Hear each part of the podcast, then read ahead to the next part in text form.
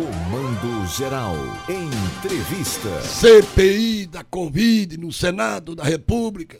Estamos na linha com o líder do governo, senador pernambucano, Bezerra Coelho. Senador, está definido que os governadores, nove, se não me falha a memória, são nove, que poderão depor na CPI da Covid. Enfim, senador, esta CPI vai dar em alguma coisa, senador? Prazer ouvi-lo. É, bom dia, bom dia Paulo Sobral, bom dia grande audiência da Rádio Cultura de Caruaru. É, de fato, a nossa expectativa é que os governadores que foram convocados, os nove governadores, possam se apresentar para esclarecer a correta aplicação dos recursos que foram transferidos pelo governo federal aos estados brasileiros. E não foi pouco dinheiro, foi muito dinheiro que foi transferido para a manutenção da rede hospitalar, para a compra de equipamentos, de insumos, medicamentos.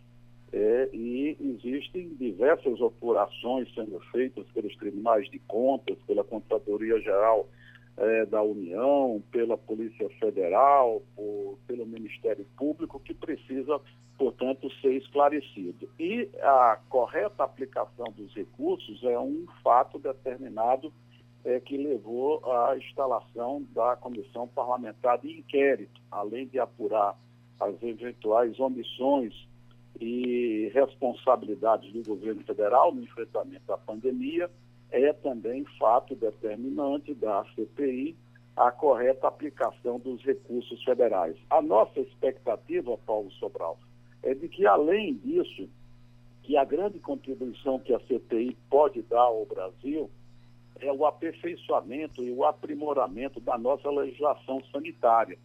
Na realidade, essa, essa questão da pandemia, ela tem sido recorrente desde o início é, desse milênio, que tem ocorrido diversas doenças de caráter internacional, essa é a mais grave de todas, a do Covid-19, é, mas todos têm que ficar alertas para é, acontecimentos que possam voltar, é, digamos assim, a se materializar no futuro é, mais próximo. Então, acho que esse deveria ser um dos caminhos, em vez da CPI se transformar em palanque político, em uma luta política, em uma antecipação das eleições presidenciais do ano que vem, a CPI deveria focar no sentido de trabalhar para aperfeiçoar e aprimorar a legislação sanitária brasileira.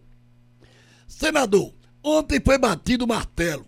O presidente aceitou que o país sediasse a Copa América no momento delicado, no momento pandêmico. Nós estamos há 17 meses ininterruptos nesta guerra sanitária e aí alguns segmentos entenderam que essa decisão do presidente Jair Messias foi uma decisão equivocada. O governador de Pernambuco não quis inserir o estado como uma das sedes desta competição apenas Brasília, Rio de Janeiro, Mato Grosso e Goiás toparam, toparam sediar a competição. O presidente, qual é, qual é o ganho, o, o, o benefício desta competição sendo realizada neste momento em que vive o nosso país em meio à pandemia, senador? Paulo Sobral, eu queria que você fizesse uma reflexão com os seus ouvintes na realidade, o Campeonato Brasileiro está em curso. A Libertadores está em curso. A Copa Sul-Americana está em curso. Acabamos de realizar os campeonatos estaduais. Portanto, eu não sei qual é a objeção para não se sediar a Copa América. Os estádios vão estar vazios, todos os protocolos sanitários serão cumpridos, como estão sendo cumpridos para esses outros campeonatos. Isso mostra como a polarização política no Brasil está tão intensa. Você veja que o governador de São Paulo, no primeiro momento, ele também fez essa leitura de que era importante que São Paulo sediasse a Copa América. E aí, por pressão da política, de uma série de atores que estão, de fato, exagerando muitíssimo essa questão, terminou levando ao recuo do governador João Dória.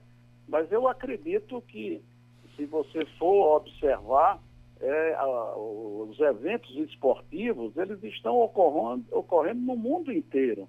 E agora, para ocorrer, tem que ocorrer cumprindo os protocolos sanitários, que é o que vai ser assegurado pela Comembol, pela CBF e pelas autoridades sanitárias do Brasil.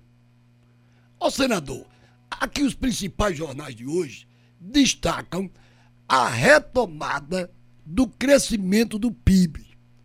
E eu, passando em revista nos grandes jornais de circulação neste país, aí eu queria, o senhor domina muito bem este assunto, eu queria entender por que é que o PIB cresceu mais do que o esperado, mas nós estamos com a taxa de desemprego ainda resistente.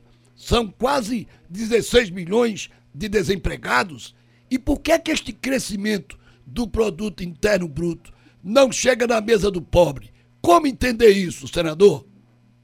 Olha, Paulo Sobral, essa é a notícia da semana. É, nós do governo que já estávamos acompanhando esses indicadores desde o final de março e, sobretudo, no mês de abril. A economia brasileira entra realmente numa fase de recuperação em V. A economia brasileira já aponta para um crescimento até o final do ano de mais de 5%. Tem instituições financeiras já apontando um crescimento de 5,5%.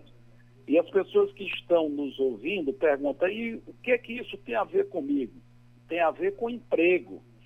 É, só para você ter uma ideia, fechamos o mês de abril com mais de 900 mil empregos formais, empregos com carteira assinada. Foram 900 mil empregos a mais no Brasil nos primeiros quatro meses. É, se confirmarmos essa taxa de crescimento em torno de 5, 5,5%, certamente nós vamos produzir mais de 2 milhões de empregos com carteira assinada. Agora você está é, tá colocando realmente luz num assunto que é importante. Mas por que o desemprego ainda não recua? Não recua porque boa parte desse desemprego é o, empre... é o desemprego informal. Isso tem a ver com a, o enfrentamento da pandemia. Todos nós sabemos que o setor de serviços ainda não voltou à plena carga. O setor de turismo, a hotelaria, os bares, os restaurantes, o comércio de rua. Então, nós estamos na expectativa de que a retomada plena do setor de serviços se dê após o mês de setembro. Por quê? Porque até o final de setembro nós deveremos ter vacinado todos os brasileiros com mais de 30 anos. E com isso nós vamos ver um recuo da infecção, um recuo no número de óbitos, um recuo na pressão é, na rede de hospitais, na UTI, nas enfermarias, e com isso o emprego informal deverá voltar até o final do ano. Já existem projeções de que o desemprego até o final do ano poderá estar abaixo de 12 milhões, o que seria uma grande conquista para os números que nós estamos enfrentando agora. Isso significa que o Brasil se recupera já é, da crise da, da, do coronavírus. Nós estamos com atividade econômica é, igual ou maior do que a atividade que se verificava antes da pandemia, e isso abre a possibilidade de novos investimentos para o nosso país. É muito dinheiro que está sendo colocado na linha do investimento. Esse crescimento desse primeiro trimestre foi puxado pelo setor de investimento, muita gente acreditando na retomada da economia e as pessoas começando a investir nos seus negócios. Então, a expectativa é muito boa. E o governo federal, com a retomada da economia, vem também assistindo à recuperação da sua receita. A arrecadação federal tem batido recorde atrás de recorde. Isso significa que vai ter mais dinheiro na educação, que vai ter dinheiro mais para a saúde, para a manutenção de estradas, para os investimentos que a sociedade cobra. Portanto, essa notícia dada ontem pelo IBGE foi uma grande notícia que trouxe muita animação e a perspectiva de a gente retomar o emprego e a renda do povo brasileiro. Bom, aí está dizendo o nosso ouvinte aqui, um PIB impulsionado pelo dólar alto por conta das, das exportações, mas não gera empregos. É, é, nós temos uma taxa de desemprego que está em 14,7%. Ainda está muito alto, né, senador? Com certeza. A taxa de desemprego, eu já expliquei, é, tem a ver com a, a, a, a questão da informalidade da economia e, sobretudo, do setor de serviços, que só vai voltar pleno depois do mês de setembro.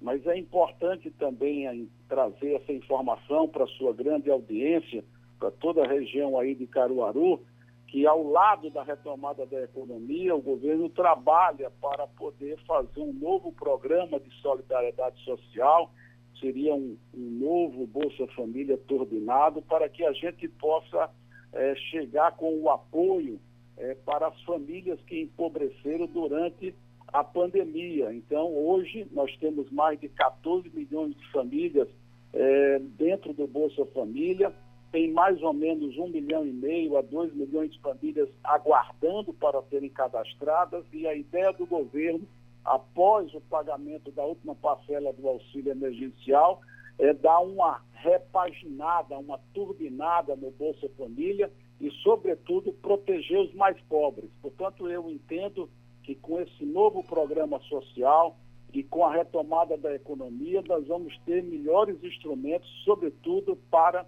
é, atender aqueles que mais precisam no nosso país.